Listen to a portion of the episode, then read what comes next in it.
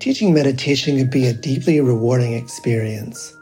Help others improve their mental and emotional well being, reduce stress, improve focus, increase self awareness and self regulation, all while deepening your own practice and understanding. Join acclaimed author, Buddhist teacher, and Emmy Award winning musician David Nichtern on Tuesday, May 28th at 6 p.m. Eastern Time for a free online discussion on teaching meditation Dharma Moon's renowned mindfulness meditation teacher training program. Get certified by Dharma Moon to teach meditation, lead group practice sessions, and work with individual students. Visit dharmamoon.com slash be here now for more info and to reserve your spot for the free online event with David Nichtern on May 28th. I'm Rachel, the creative director for Ram Dass's Love Serve Remember Foundation, and I'd like to welcome you to our Inner Academy, a virtual Dharma hall where our family of wisdom teachers will help you navigate your daily life by bringing ancient wisdom into a modern context. With over 200 hours of audio and video teachings, meditations, and practices from teachers like Ram Dass, Krishna Das, Sharon Salzberg, Jack Kornfield, Roshi Joan Halifax, Joseph Goldstein, and many more, the Inner Academy is your core resource for finding balance, presence, and navigating the ups and downs of your daily life. The Inner Academy has guidance for every step of your journey. Choose from an annual or monthly membership and gain access to past and future courses, retreat replays, virtual community, and much more. If you've been familiar with Love Serve Remember Foundation for a while, you'll know that most of our offerings are given freely or on a sliding scale basis. So when you subscribe to the Inner Academy, you're paying it forward and bolstering our ability to continue creating accessible offerings for all in the future, as Ram Dass wished for us to do. Be here now and start your journey with Ram Dass's Inner Academy today. For more, visit ramdass.org forward slash inner academy.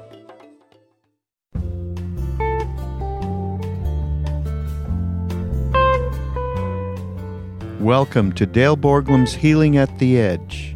We are very happy to share with you Dale's profound insight and open heart. Please go to BeHereNowNetwork.com slash Dale to support this podcast. Welcome, everybody. For those of you who were here last time, we talked about working with stress, and we talked about it primarily in a Buddhist way, applying what I'd call the Tantric three step. And I quoted some statistics and some studies that the first one was that half of the people in America report they're so stressed out by the pandemic that they think they'll never get over it. And then there was another thing I quoted, which was a study with 30,000 people, and they had three groups of people they, they studied for stress. The first group had high stress and felt that stress was bad for them. The second group was had high stress and was taught that stress is not necessarily bad for you. Mindful stress. And the third group was just the control group that had high stress, low stress, just normal people. Not too surprisingly, the group with high stress that felt it was bad for them died 43% more than the other people. But the, the people with high stress that that didn't feel it was bad for them did better than the control group. So it, it's not really stress that causes the problem, but it's our reaction to it. It's getting lost in reactivity and judgment. And today I would like to talk about some of those same ideas, but from a very different language, from a much more Hindu tantric language. And I've been reading a book lately these days called the Recognition Sutras by a guy named Christopher Wallis, W A L L I S. I'm not saying you should read it, but it, it's commentary on an ancient text. And if you do read it, my big hint is start on chapter 9. Okay. Which might sound kind of weird, but that's where the good stuff begins. The rest is more dealing with things that happened a few thousand years ago, it seems. Today we're going to be talking more about a Hindu tantric perspective on working with samskaras. Samskaras are impressions. Samskaras are what we collect when we don't fully experience what's going on in the moment, when we're resisting pleasure or pain. We create seeds. seeds of suffering for the future. Uh, so, really, what we're talking about here is stress and PTSD, but from a very ancient language. But there's a few things that were said a few thousand years ago that, for me, is a very useful and sort of awakening language that helps me stay in the present to my feelings. So, if we're not fully present for painful sensations, experiences, we create samskaras that, when they're triggered, they lead to aversion. And we're, we're not fully present for pleasurable sensations, then that eventually leads to grasping. And when these things are triggered, then later on in life, we alternate between grasping and aversion, and we keep acting on the grasping and aversion. We end up lost in fear in the first case and addiction in the second case. What we're going to talk about today is a, a practice, a very direct practice for not only dealing with things as they come up in the moment, but finding these samskaras, this energy that's pushed down this unfinished business, and being able to be with it, to access it, to dissolve it. But before we get to that, we have to do a little bit of foundation work. Basically, in Tantra, Tantra is really based largely on the body, being in the body, understanding that the body is the microcosm for the universe, that it's all energy. Everything we're experiencing is energy. Last night was the last of 10 days of Durga Puja, the Hindu celebration of the mother. In fact, we had a celebration downstairs where we were offering fire and water and flowers and incense to the mother. The ability to begin to see what we're experiencing as the mother in a, in a more devotional sense, I find is a great advantage, or for me at least, a great impulse to be with things that is a little bit stronger than some of the Buddhist things that I've been saying in the past about working with emotions. I'm not saying anybody should be a Hindu or that you have to really worship the Divine Mother. But to the extent that we begin to have more of a sense of awe and wonder about what it is we're experiencing, then it's easier to be with what we're experiencing. That having some sense that there's a, sacred nature to things. And in fact, Buddhist Tantra talks about the same thing that it's, it's all these, these deities manifesting moment to moment. We need to be centered, we need to be embodied to do these practices. Otherwise, we're going to be getting lost in the energy of the moment. Can we trust the support we're receiving each moment and being grounded, regardless of the content that's arising? And then, can we move beyond that and be centered so that we can be using the energy that's moving through moment to moment rather than also getting lost in it? Centering will enable us then to digest the energy, to not get lost in the energy. The title of what we're talking about today is Digesting Energy, Devouring Life.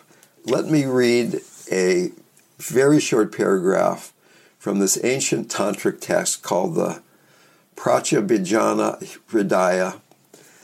And here's what, here's what this gentleman, Kshemaraja, he says, however, when something has been internally deposited in this way, he's talking about creating a samskara, or even something that is actually being experienced now, when that becomes one with the fire of consciousness through the process of sudden digestion, also known as the method of total devouring, then it is said to be graced because it, because it has become integrated into the state of complete fullness.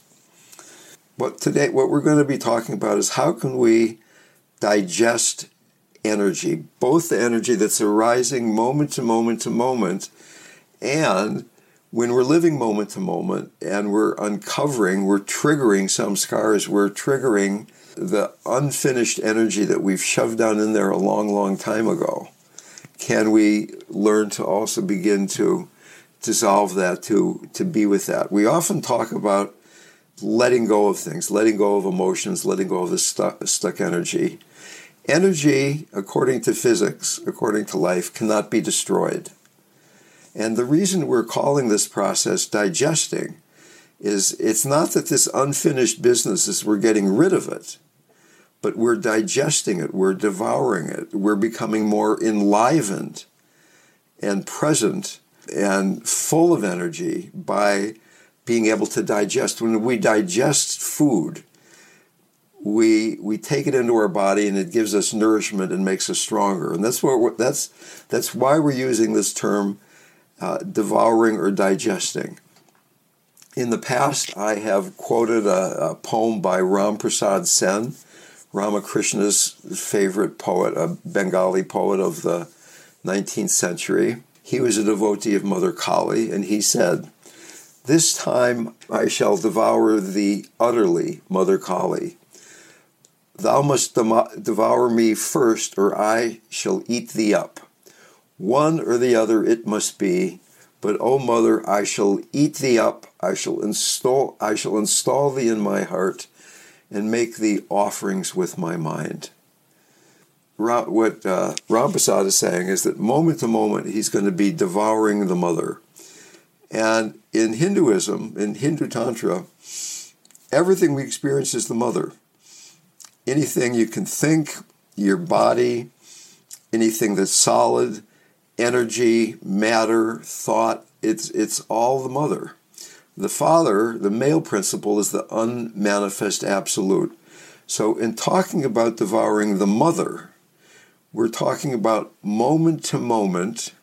Can we be not lost in the story, not making up stories, not being reactive, but being on that leading edge, almost like surfing the present moment and being with the unfolding energy of each moment. And as we do this, at times it will trigger past samskaras where fear might arise or grasping might arise. You were a child and somebody yelled at you, and now you're an adult and somebody yells at you, and you have this reaction that is basically you're reacting as this child, this samskara that was unfinished business from 50 years ago or however old you might happen to be is arising. And I'm not saying that we can fully be with that energy, but to the extent that we can at least be partially with it, we're digesting that energy, we're digesting that samskara. So we're always trying to access the underlying energy of the moment and digest it. Digesting sadness or anger will increase vitality and the ability to love. And as I said before, there's an attitude that makes this total devouring of energy much more possible. Uh, an attitude of amazement or wonder. Wow, my mind is really angry right now you can cultivate being fascinated by your emotional reactions without believing or disbelieving them, but being curious about where it's coming from. And this notion of the mother and, and devotion uh, helps a lot in this particular case. If we can hold the energy gently, we get that it is just another form of pure consciousness by being present without identifying with it or making a story about it relaxing into it, embracing it. Since the samskar was deposited due to a lack of acceptance of reality, when the energy is fully accepted, the body releases the energy and your whole being is subtly enhanced by it. So we're not letting go of the energy, but absorbing and digesting it. Energy cannot be destroyed. So all this stuff is kind of theoretical. I get it. But at the same time, having this curiosity about just being with the energy of the moment, I find very awakening. It's instead of me just trying to be aware of my breath or even aware of my sensations, uh, seeing sensations as the manifestation of the mother, seeing sensations as this energy that's moving, and that some of it is unfinished energy that got shoved down in there decades ago that's coming up. And as we digest it, we become full of this energy. We become nourished by digesting. We're devouring life moment to moment. So either the mother is, as Ram Prasad said in his poem, either the mother is devouring us, life is devouring us. We're being devoured by life when we're being bothered by whatever the immediate circumstance might be. Are, are you bothered by the dreams you had last night? How many people were bothered by the fact the Giants lost game five and they really didn't deserve to lose? You know, it was, it seemed really unfair. They had this magic so that people were very bothered. Anyway, it's kind of the point of that is getting lost in your feelings. It's a break from life, if you will. It's fine to take a break it's time to turn on it's fine to turn on netflix it's fine to get all upset about the giants and hate the dodgers or whatever that's completely fine the dodgers completely deserve to be hated there's no doubt about that okay how many people are in this group from los angeles just by the way? Anybody? Okay. Always accessing the underlying energy of the situation. And what what Tantra says is, once again, and what Tantra says has been proven by quantum mechanics mathematically, it's been proven that there is not an objective, separable reality out there, and that we are separate perceiving devices, each perceiving the same objective reality. It goes to the Zen question if nobody's there to hear it, including sentient animals, and a tree falls in the forest, is there a sound? And the answer is no, there's not a sound because there's no consciousness that's receiving the sound. So the Tantra says it's not this, this objective reality out there, that on the other hand, there's one consciousness flowing through us energetically, all these individual filters creating reality.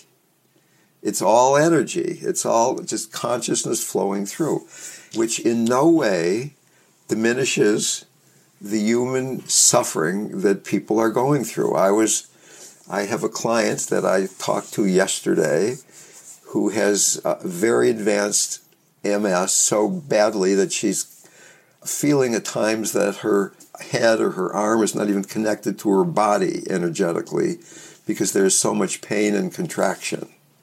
She's not sure she wants to stay alive. I could say to her, hey, it's all energy, but there is also the dimension of human suffering. We're, we're, not, we're, we're not denying that or pushing that aside. It's, it's both at the same time.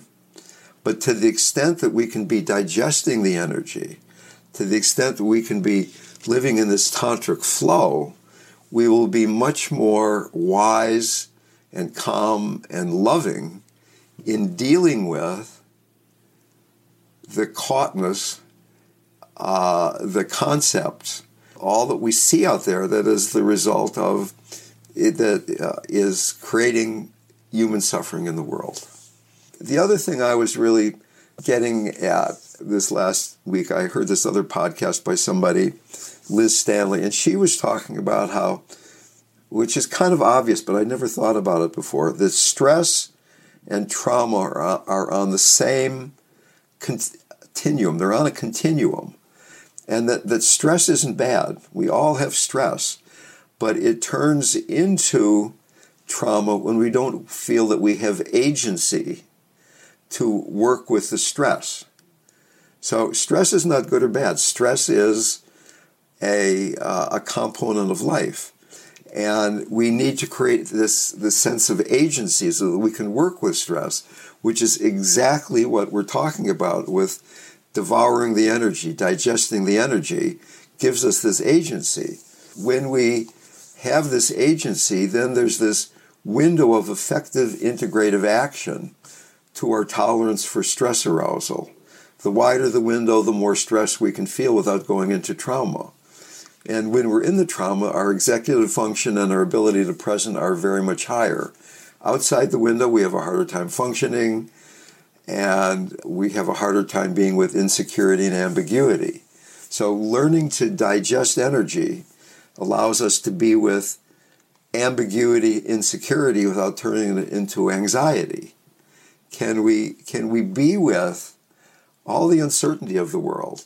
Is there going to be another surge in the in the pandemic? Could there be a new variant that can sneak around the edge of the vaccine? It could happen. We have no idea really. Maybe it's all done. Maybe it's like the worst is yet to come. Nobody really knows. And that's just one of the most obvious examples, but there are more subtle examples of that moment to moment to moment. Can we be with stress, not turn it into trauma? Have this agents, this window of having agency to work with the stress in our lives, devouring the mother, devouring our lives. And I just love that image of devouring my life.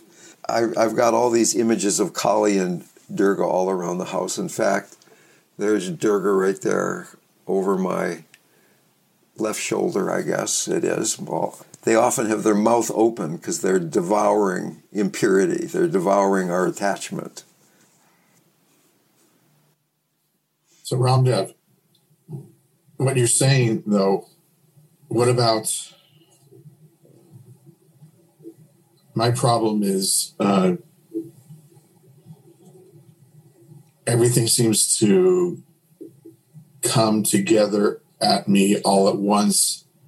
So it's hard to differentiate or separate. Uh, there's a, a, sense of overwhelmingness. I would say that's my major, major problem um, with this. Do you, do you have any advice about how to maybe break it down, slow it down? Would, would be better so that I could actually look at it because it, again, it seems to come all tangled together all at once.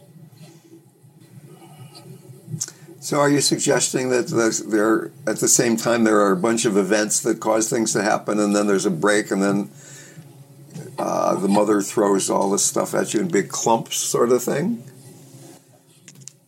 Uh, I just seem to experience, for me, for some reason, it seems to come things come clumped together. Okay.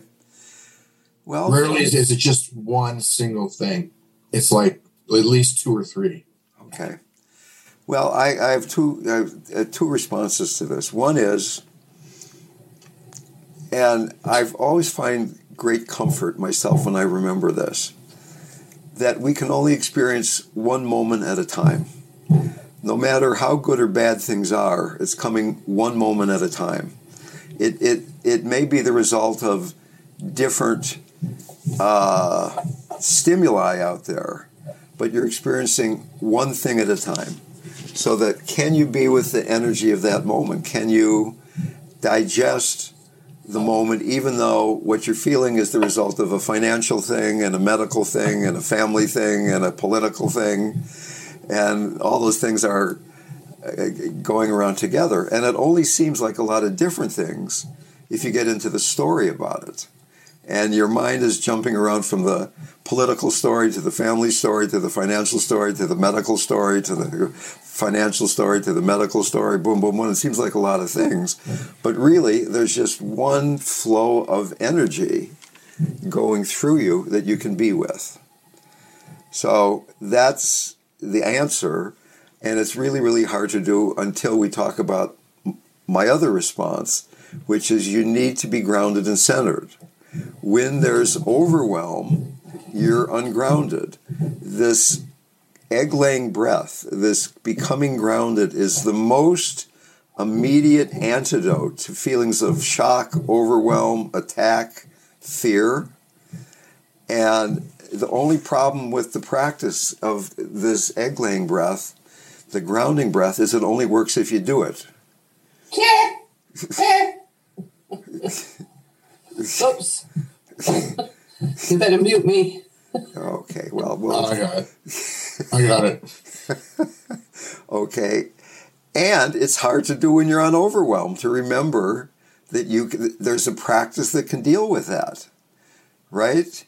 It's easy to do the grounding breath when I say, "Hey, let's all do the egg laying breath." But when there are four or five situations and the energy's out of control, then can you remember? So there's this wonderful story about the teacher Gurdjieff, who uh,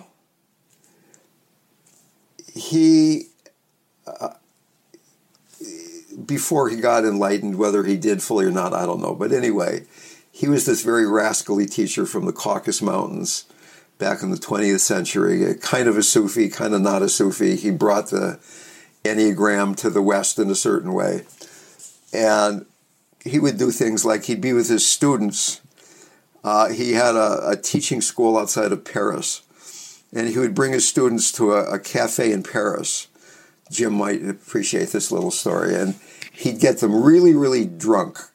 And he'd say, I'm going to give you my, my, my best core teaching right now.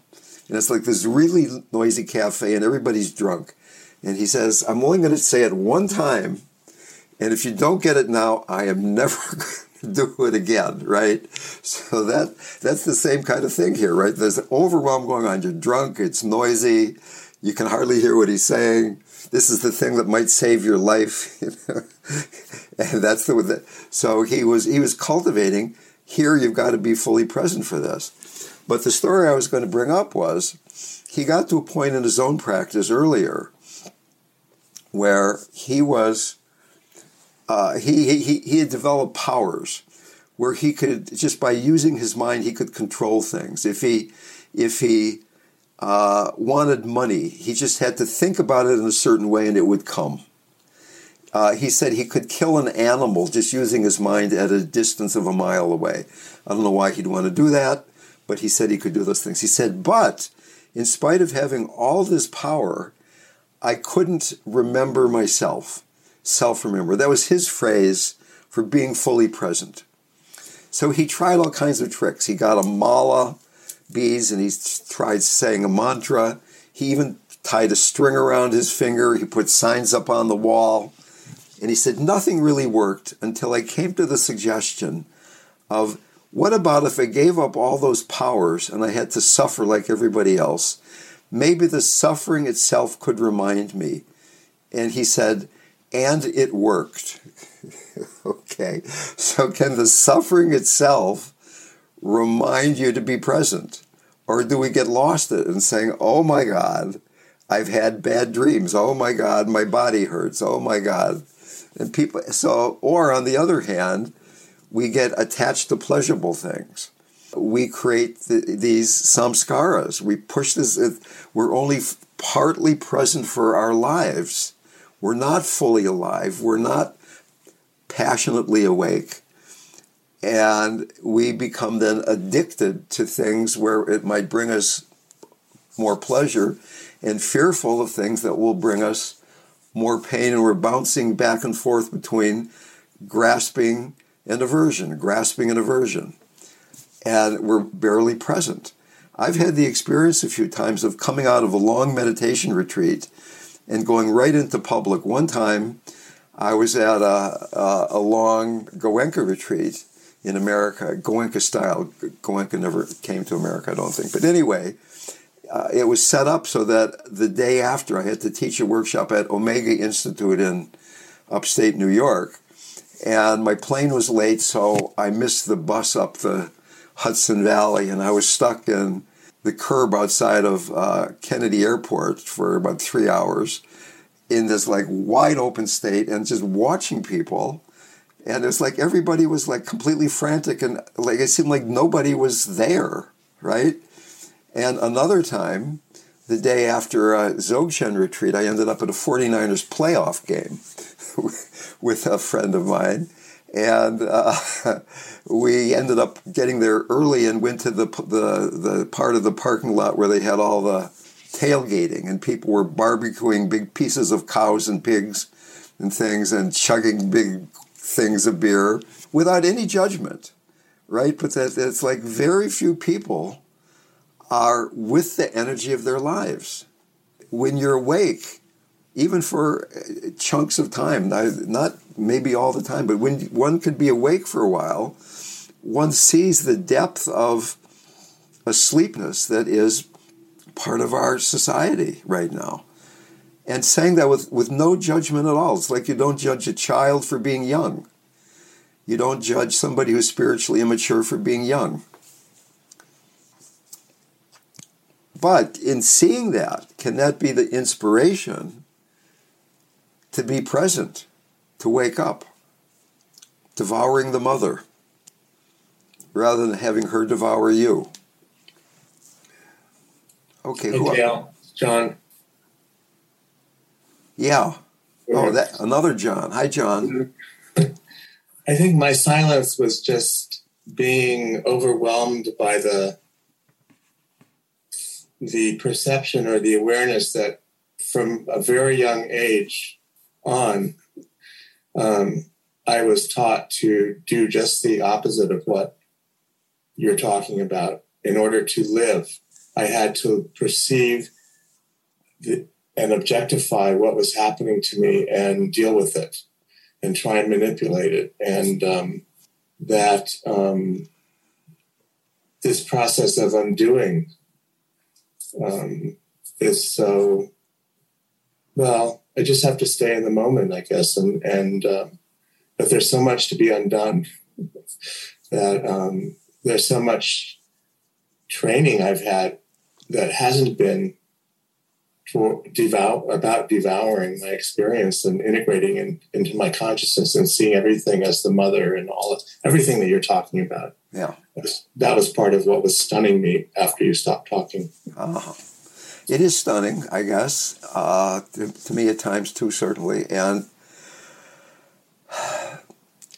I'm not suggesting what I'm saying is easy to do. It's certainly simple, but there is so much momentum behind these these samskaric patterns of working with energy that we have that just hearing the truth or hearing these ancient scriptures doesn't mean that uh, you're going to go off at a 45 degree angle to the way your life has been pointed.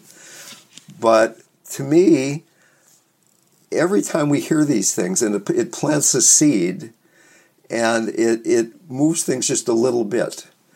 Uh, and what, what I really got out of some of this reading and thinking and researching that I've been doing to put this talk together is that there is this quality of amazement and wonder and curiosity that we can have about things rather than feeling we're in some kind of battle, that it is all the mother, that it is all energy, that yes, we can think about it in psychological terms that, oh my God, my mother did that or my father didn't do that or whatever it is. And it's useful to do some of that work. I'm not trying to put any of the therapists in the room out of business, of course, but that eventually it's this more immediate moment to moment thing rather than trying to understand what happened in your childhood to bring it to therapy uh, on Thursday afternoon or whatever it is, to radically surrender into this being with the energy of the moment, being with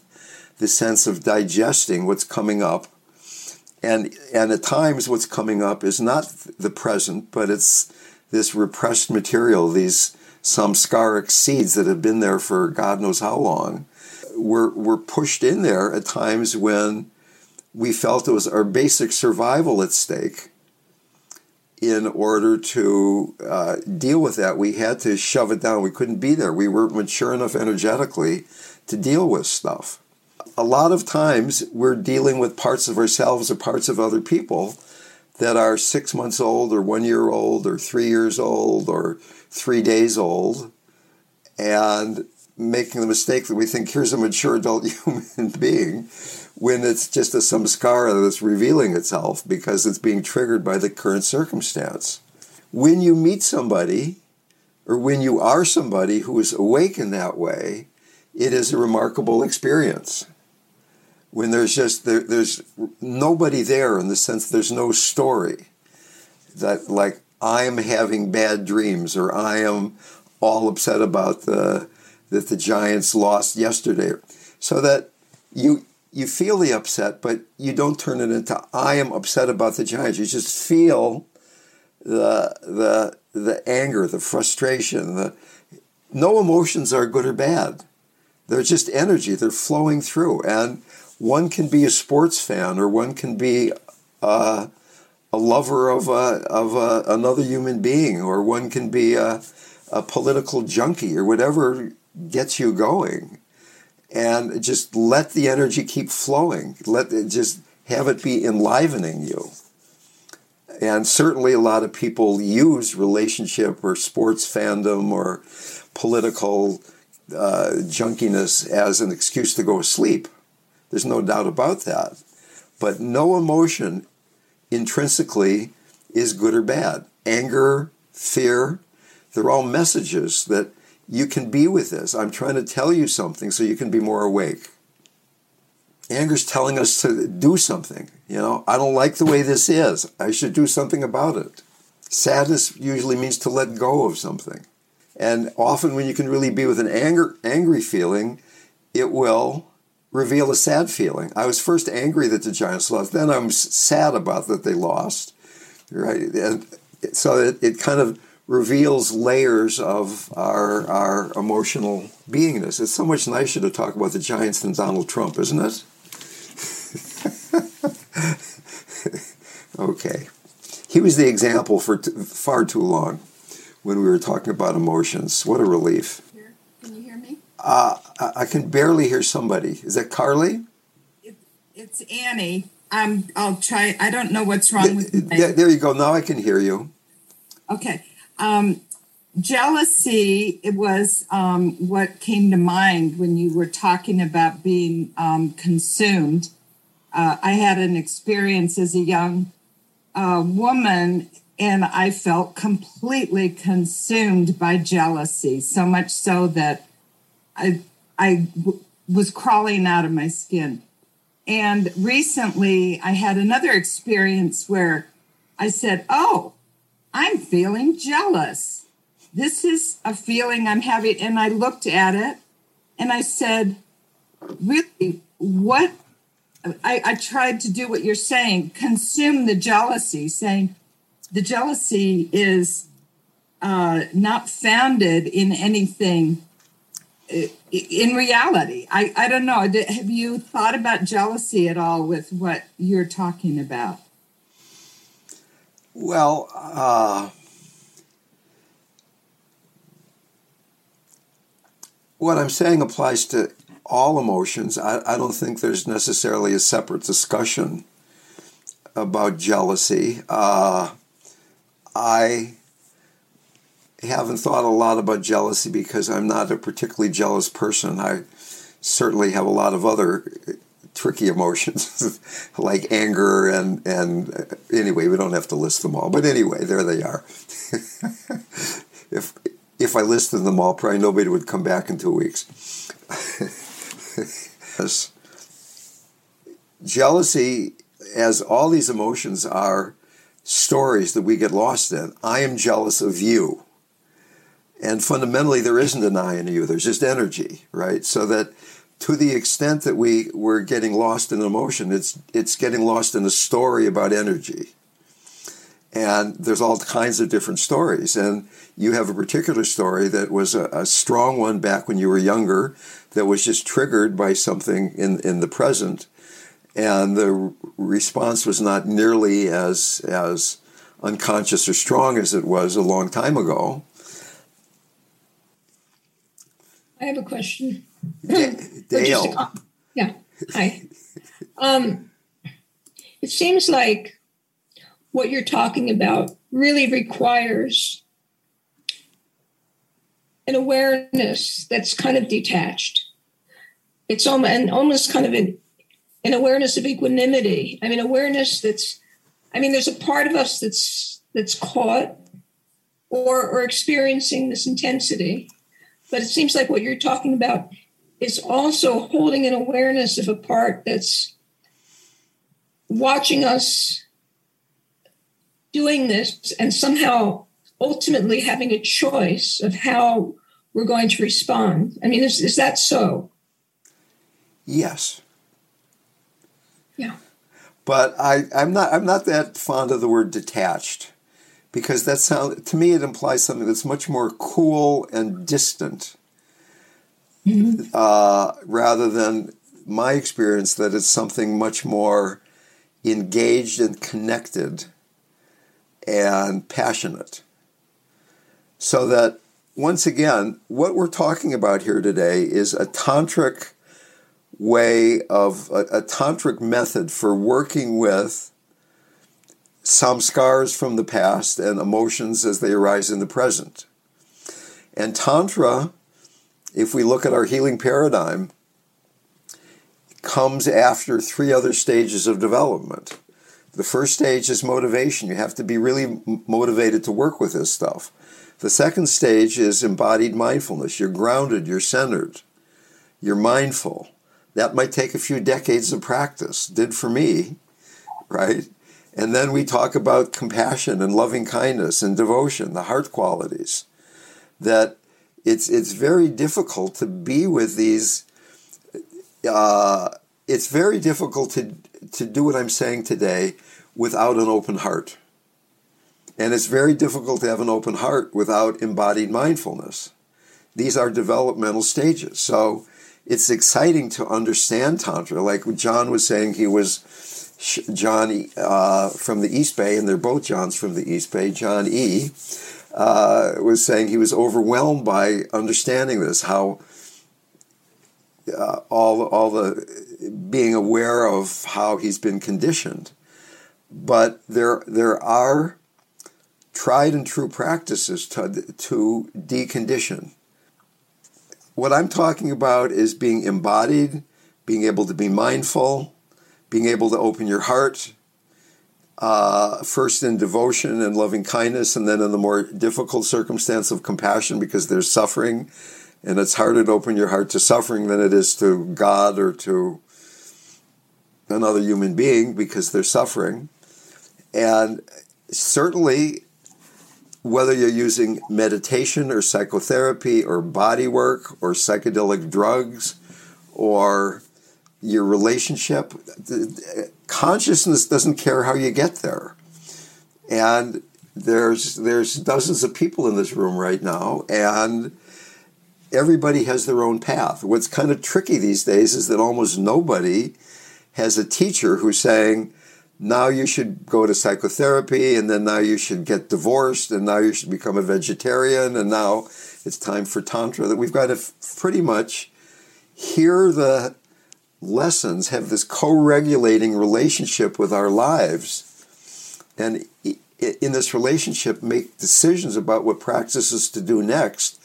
And these decisions are often made by the ego structure that's trying to protect itself right? I mean, it's like, I mean, who's who's choosing what to do next, right? Is it the free part of you or is it the scared part of you? And it's both at times, right? So it, it's complicated. It's tricky. In this book, uh, this Christopher Wallis book, he talks about techniques of of doing this. One of them uh, is uh, this digesting emotions that we're talking about Another one is a, a tantric sense of mantra that you, I'm saying a mantra, but it's not me saying the mantra. That the the object of the mantra, let's say we're saying a, name of God, so that the God and me and everything is the mantra. It's all the mantra. Uh, this great Saint Namdev uh, said, "Name permeates the universe densely." The name itself is form, and form itself is name. So the name permeates the universe densely. That's a very devotional, juicy relationship that you're, you're saying your mantra so deeply and so much that it permeates jealousy. It permeates giants losing when they should have probably won. It, you know, it, it permeates all that stuff. Another thing is catch hold of the first moment of perception without naming it, but resting in the feeling, the vibration of the arising perception. It's very difficult in a busy life without devotion, using the energy of devotion. Just it's to me it's like surfing. It's you're surfing the energy of the moment, and then again, again and again, there's a certain quality to the wave that grabs you and you make a story up about it. You're grasping at something or you have aversion to something. You fall off the surfboard into the ocean of samskaras and you got to climb back up on the board and paddle again, right? But can you just be with, just be on that ever changing edge of a rising energy and noticing how at times that it gets so scary that you have to start thinking about stuff because you want there to, the ego wants there to be an I. Tantra is letting go of of a sense of separateness. That what we invoke in the beginning is who we are. Tantra is letting go of identity. So this whole practice is letting go of identity, right? Another way of doing this is open to grace in every moment by seeing no distinction between sacred and mundane. It's all the mother. And it's all totally mundane chopping wood and carrying water. And the last practice that uh, we've talked about in the past is Guru Yoga, where you, you do a practice where you visualize this wholeness in an anthropomorphized form Maybe it's Buddha, maybe it's the mother, maybe it's Maharaji, maybe it's Hanuman, maybe it's Christ, maybe it's whatever it is. And you visualize that being in front of you, made out of pure consciousness, pure radiant golden light. And out of this being comes this light out of the heart of that being into you, and it purifies you. And you're made out of that exact same substance. Your substance is exactly the same as the Buddha. And then gradually, gradually, the two of you merge into one. You are one with the Buddha. And you don't just do this as painting a pretty picture in your mind, but you, you feel what it's like to be sitting in front of the perfect embodiment of wisdom and compassion and love, which you are right now, always. And then you're purified by that relationship which you are now and always, and you merge into one oneness with the Buddha, which is not something you're imagining. It's it's reality. You are one with Hanuman. You are one with the mother.